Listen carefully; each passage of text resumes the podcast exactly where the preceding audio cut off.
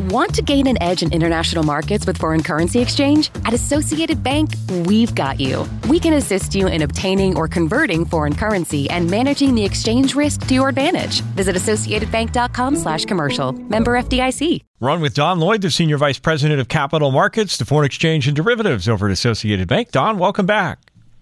Steve, thank you for having me back. I want to have a conversation this morning about a couple of things. First, the uh, current value of the dollar and how that's impacting international trading as well as inflation on a global level.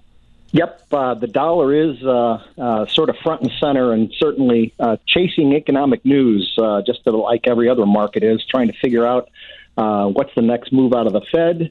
are they going to continue to push? Are they going to start to let off a little bit? And uh, see what happens. And certainly, uh, are they going to push it over the brink uh, and possibly slow the economy down so much that we head into a recession? So, the dollar is certainly uh, changing, uh, chasing economic news. The uh, dollar uh, is it uh, lower? Because I know the latest data showed that it was dropping a little bit against the euro and sterling. Where are we at today? Yeah, we're we're trading right around 106, which is sort of the middle of the range you know, if you remember uh, a number of months ago, we, we broke through parity and uh, dipped down to about the 95 cent level or just above 95 cents. Um, and then over the last year or so, uh, the high has been about uh, 113, 114 uh, in the euro dollar. Uh, so we're right in the middle of that range right now. And, uh, you know, as, as I said, uh, the market is certainly chasing economic data. Um, the, the, the, the latest thought out there in, in the U.S. is that you know, the Fed is going to probably raise at least 25 basis points, maybe 50 basis points. Uh, but again, the value of the dollar against currencies is always in relationship to a country's interest rates, not just what's happening in the U.S., but what's happening, uh, say, in, in the European Union. So uh, the European Central Bank uh, uh, sort of indicated quite strongly earlier this week that they're looking to raise um, their lending rates or their their um, change their monetary policy and raise rates to 50 basis by 50 basis points. Um, you know, if that goes up, uh, you know, then you're going to sit there and take a look at those interest rate differentials between the eurozone and uh, the U.S. dollar. So, you know, you're, you're getting into a, a, a market where both countries' interest rates are rising. And you know that sort of makes for a, a sideways market, and we're sort of seeing that right now, sitting about 106, right in the middle of that.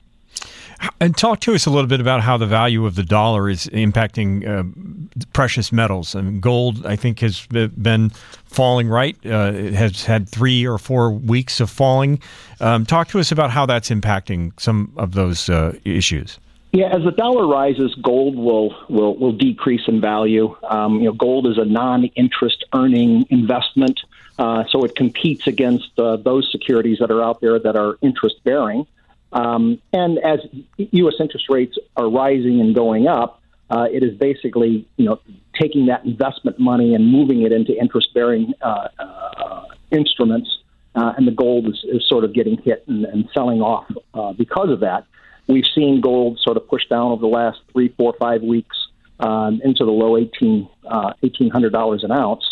Um, and I, I think that it is all in anticipation and expectation of U.S. monetary policy continuing to tighten, uh, U.S. interest rates uh, continuing to push up.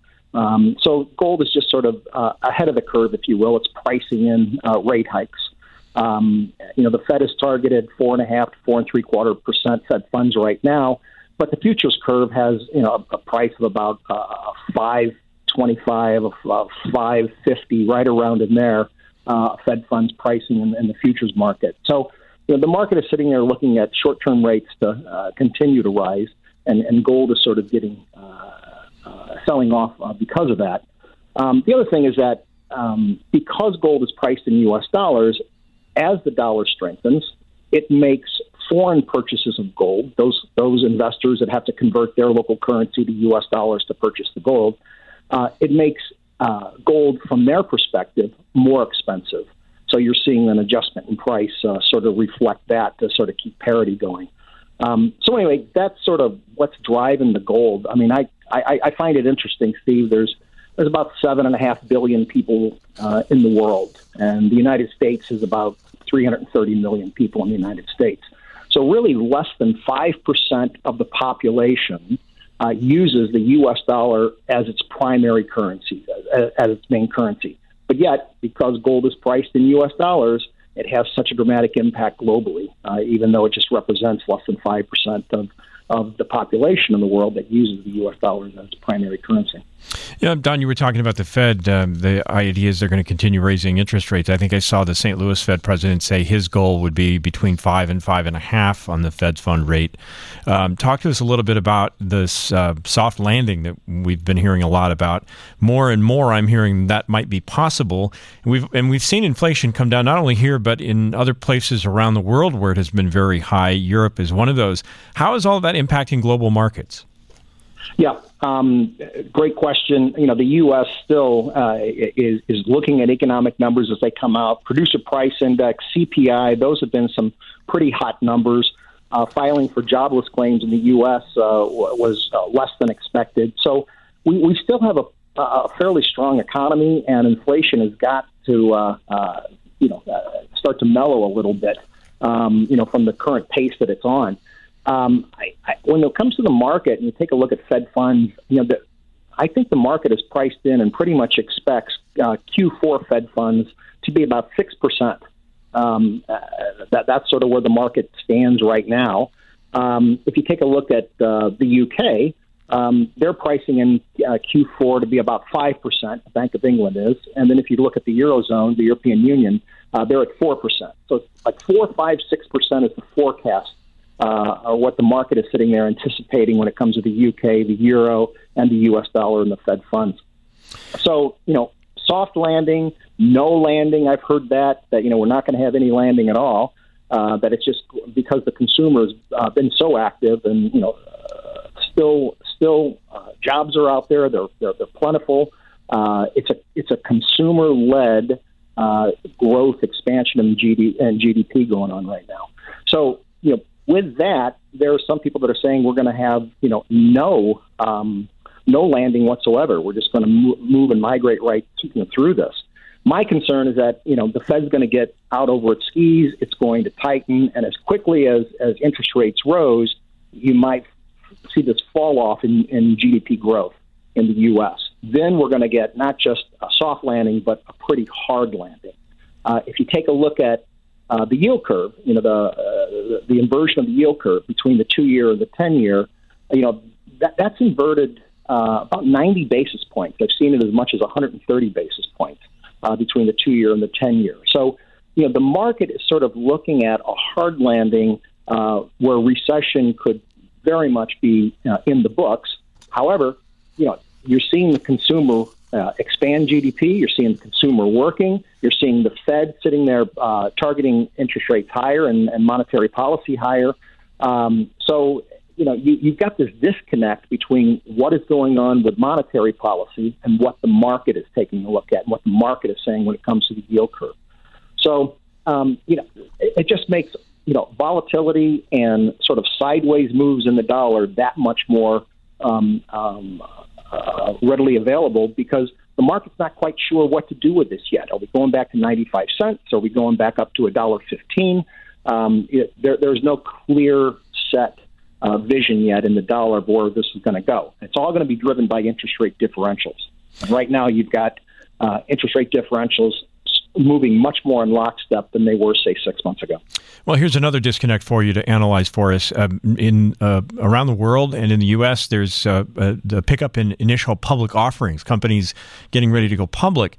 Um, there have been uh, a couple of them, uh, big uh, IPOs in China and in other global markets, and there's some waiting in the wings in the U.S. What does that say about the health of the economy and investors seemingly ready to put their money behind some companies?